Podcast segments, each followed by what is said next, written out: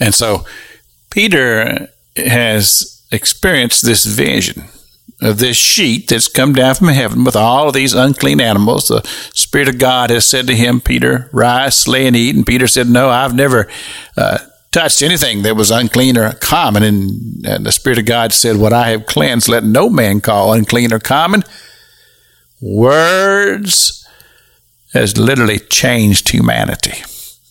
The very words that Joel had prophesied when he said that this is for all flesh and now this is becoming a reality to Peter, but he's saying, he says, Lord, what does all this mean? And about that time, there came a knocking on the door. You see, see how the hand of God works. It's just a beautiful thing just to watch God bring together his plan. And so here are these servants of Cornelius. And they're saying, uh, Is there somebody here by the name of uh, Simon Peter? And they said, Well, yeah. And so they brought him up and they began to tell Peter what had happened to a man by the name of Cornelius who was not a Jew and how that the angel of God had come to him and had said to him, You're faithful, and I want to be a part of your life, and I want you to be a part of my life. And this is what God is saying to all people everywhere.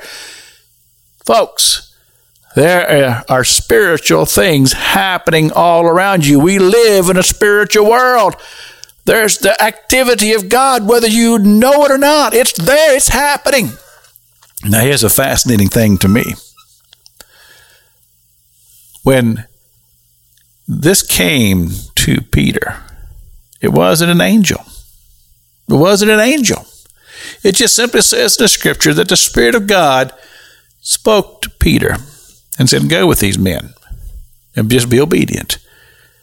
You see, this is this is the thing that I want to bring to the understanding of those who would denounce God and denounce spiritual things.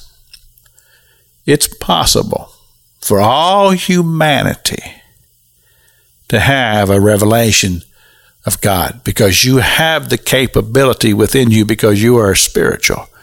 God created you and God breathed the breath of life in you. But see, we know that there's also opposition. And it's also spiritual, but it's a spirit of darkness. And it's the spirit that's trying its best to keep you blinded to where you cannot see and understand and comprehend spiritual things about you. But well, we also know that the forces of righteousness and the power of God is stronger than the power of darkness. And God wants to remove those blinders from the eyes of those who are not able to see. And when God moves those blinders away, the possibilities becomes incredible. That the ability to see God and the kingdom of God and the spirit of righteousness and the spirit of Christ and the spirit of the Holy Spirit. And that's that's possible to you and to all who would open their eyes to see. It's Pastor Jack King with the gospel on the radio broadcast.